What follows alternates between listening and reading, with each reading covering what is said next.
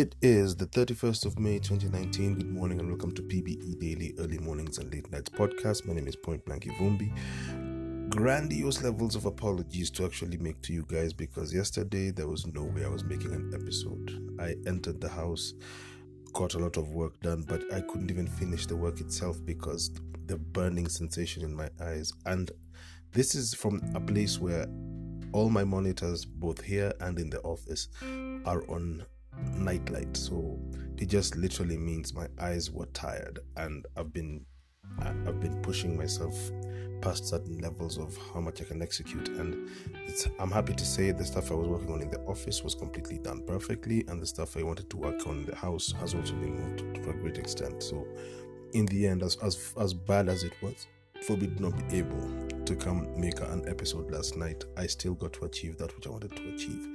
And i also I've been posting this whenever I'm not able to make an episode. I just put the, the quote quality over quantity because I think it would, have, it would have been unfair to you to to make a half-assed episode yesterday and try and submit that to you as a, a quality or a stellar performance as far as this podcast is concerned. Because it's it's it's one thing to say you want to create material for people to listen to, but it's completely another if you do it simply because the agenda behind it is numbers of of episodes released because I'd like to say there were this many episodes released. Some days were missed, but the quality of every episode stands out, and that's the aim I had. And so I figured if I'm going to be too fatigued to actually talk about anything, I'd rather wake up the next day and have something worthwhile to talk about.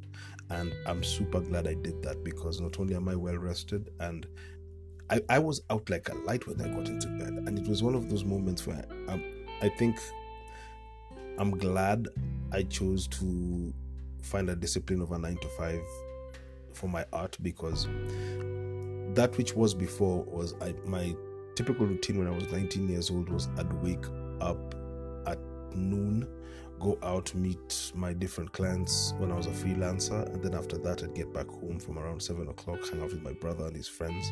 Uh, shout out to my Batini crew. And as we sat down together, after that was done, I'd I'd wait for everyone to clock out and they'd clock out around 11 o'clock, 12 o'clock, and then between 12, 12 a.m. and 7 a.m., I'd do all my artwork. And at that time, it was only commissions, so it's one or two commissions, and aside from the commissions, it was pet projects. And then when I got older, the discipline of a 9 to 5 was first installed in me by the Tinga Tinga Tales animation job. And prior to that was the teaching job I had for, at the age of 21 and 22, I was a substitute tutor in the college which I, I got my uh, certificate for animation and illustration. And it it literally made me see why the first 12 hours of the day are taken so seriously and why all the constructive work is done then, why farmers do their farming at that time and not at night and all that. Other than the fact that you get to see everything that you're doing and you are you have front row seats to every activity that you're conducting. It the installation of that discipline makes work so much easier. And this morning when I was thinking about what I would talk about, those are the ideas that were swirling in my head. And one person who I saw and I decided to make a a, visual representation of who the character is. Um, we, we have no true factual images of this person because I know art for one thing, it, it is self gratifying. So there's certain things you're going to draw in a certain way that work to the advantage of whoever the subject is. Um, so I, I went with Alexander the Great or Alexander the Barbarian, depending on where you're coming from. And Alexander lived to 33 years old, and today this, this is the second last day of my 33rd year on this earth. And when you think about the achievements this guy had when he got to this age and the extent to which he had a very clear line that he wanted to cross, and the only reason why he had to take a pause is because not everybody shared his vision or, or not everybody shared his particular end game and to some people there was a lack of an end game but this was the thing i knew. It was of great value to this young man who i think he ascended the throne in his 20s actually i think it was 19 or 20 i forget but it, all these are conflicting uh, pieces of information that I, I haven't really grasped completely but just work with me here. Alexander when he rose to the throne according to Robert Greene of uh, the 48 laws of power, his main perception was to take over and completely wipe the face of the earth of that which were his father's achievements because at that time his father was considered the best guy and the most amazing leader.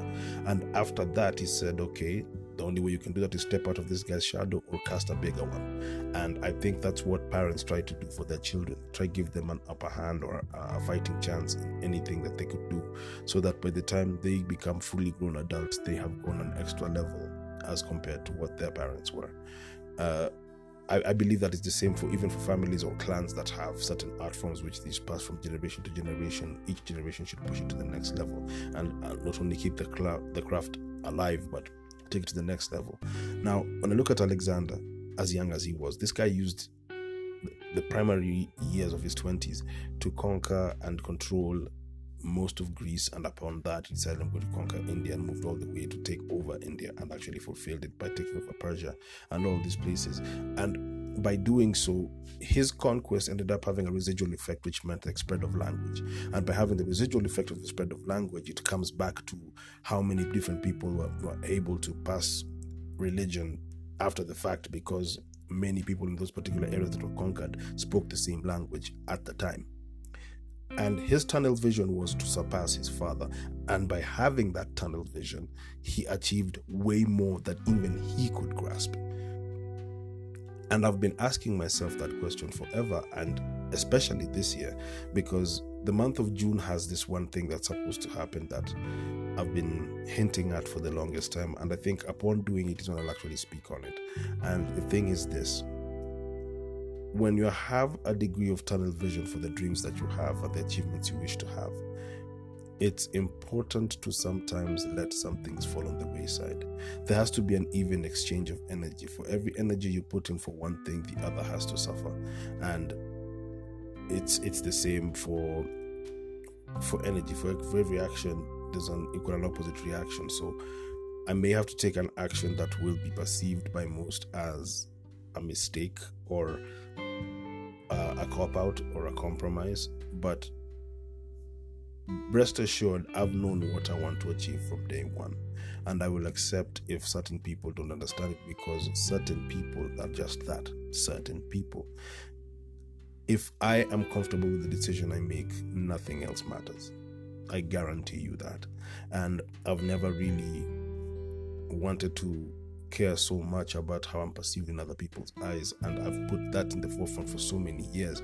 And it always led to me suffering as a result of it. And I later decided, uh, the older I've, I've, gotten, I decided, okay, so m- me trying to be perceived in a certain way and be seen in this amazing light to some people and to make them feel good because of how they have drawn conclusions and how their truths have come to life. Of what value is that to me? Everything exterior of me is irrelevant, and I have made myself very clear upon that particular fact. If the artwork I create is accepted, it's accepted. If it's not, it's not. And I appreciate every step of that journey. Win or lose, I am always grateful that I get to do it in the first place. And I've had a lot of hit and misses. And based upon that, it makes me even more grateful for that which I can do next.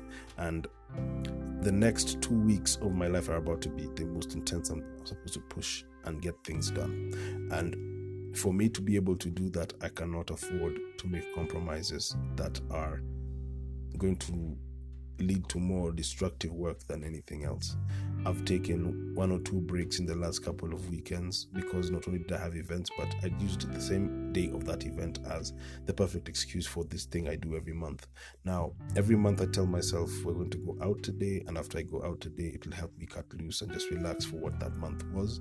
And then we sit down when we're sobering up, or when we, when we sit down when we wake up after all the dancing that we've done, and we recap and we think about everything that we're supposed to achieve. And then we come back and see how far we've pushed the margin. My tunnel vision for the last, I'd say, seven years is unflinching and unwavering. And I don't see any person who comes into this picture as a distraction unless they're trying to be a distraction. And I love positive distractions in this sense. There's certain people who have come into my life, who've always been in my life, and I've kept around, who they better me because they they know I'm not trying to be malicious or distant or recluse. I simply have a very clear agenda. And because I have a clear agenda, I will do things that I feel I'm at the extent I can reach right now. Take, for example, my current status in in regards to relationships. I haven't had a personal relationship in damn near two years. And in this damn near two years, there's certain things I've set up as goals I'd like to achieve. And as much as it would make sense to try continue living my life, the only way I can actually live my life properly for me, I need to see the finish line of the things that I said to happen two years ago. It, it, hurts to admit, but I'm rigged this way. I, I hate it when I start something and I never finish it. There are certain jobs which I got and the client did not like what I did and just decided to, to, to cast me out. And those particular projects still haunt me and they sit in certain folders in my computer because I do not like reaching a point where I can say I didn't push myself to the extent I should have pushed myself. And those are some of the things I will revisit. And I'll tell you this there's certain clients who, yes, they paid for the work and everything was done, and I didn't have the skill set they required of me at the time.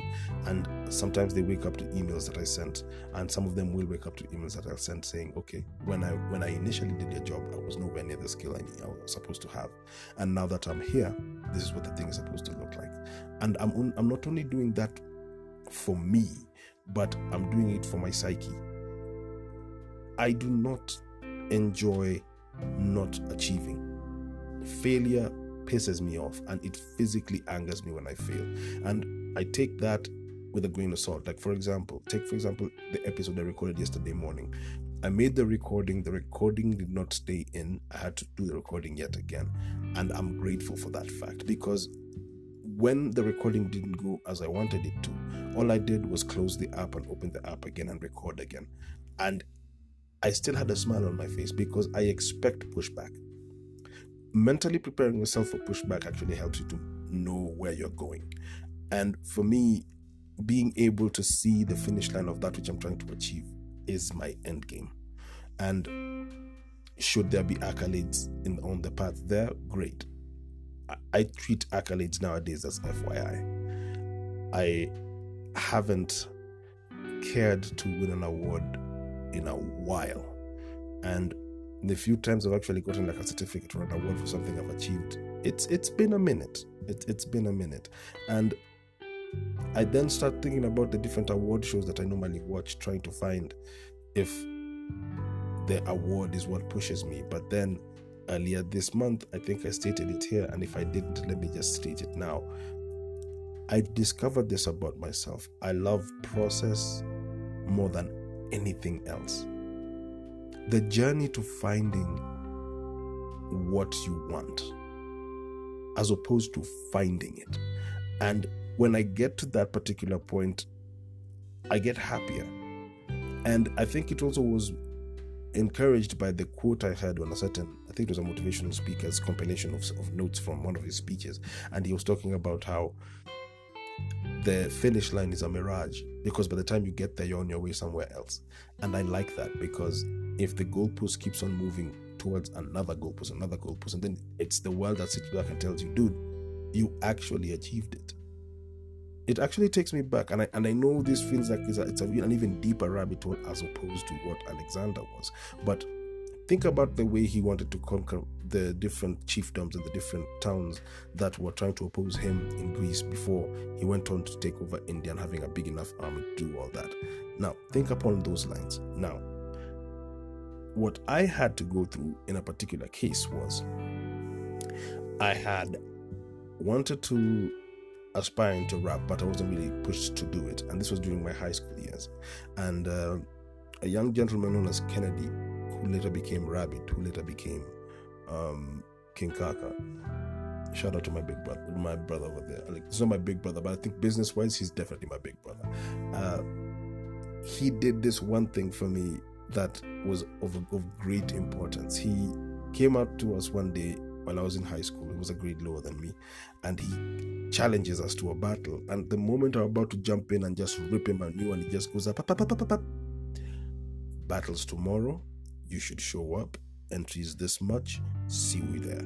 And that he boiled me up to the extent where I went into that particular battle and I won. And then when I finished winning, because my mind was still on, I want to battle him because you don't disrespect me like that. And I kept on coming at him and coming at him and coming at him. When I finished battling everybody else, including May his soul rest in peace, my high school best friend. And then all that was left was I have won the battle and I'm and I still want to take this guy's head off. He goes, dude, the idea was to show you you can battle. So I, I would tunnel vision on him, and then the residual effect was yes, I won this competition, and then I got into a rap career, and then I was able to become an event MC for hip hop. All these things happened after the fact, and because of him, I was able to see that. Tunnel vision serves a purpose, and I don't mean the the the flaw in the optic nerve that that people are suffering as far as a condition is concerned. Psychologically, tunnel vision serves a purpose a lot will fall on the wayside, a lot will be hurt, a lot will be lost. But that being said, still, tunnel vision serves a purpose. You should objectively aim at what you want. I'm objectively aiming at what I want. And in this, which is about to become my 34th year in a day or two, inshallah, if I actually make it to that day, because a lot can change in 24 hours. I pray that I fulfill everything I set up to do. The material is relevant. The achievement and the quality of what is going to be created is of the utmost importance to me.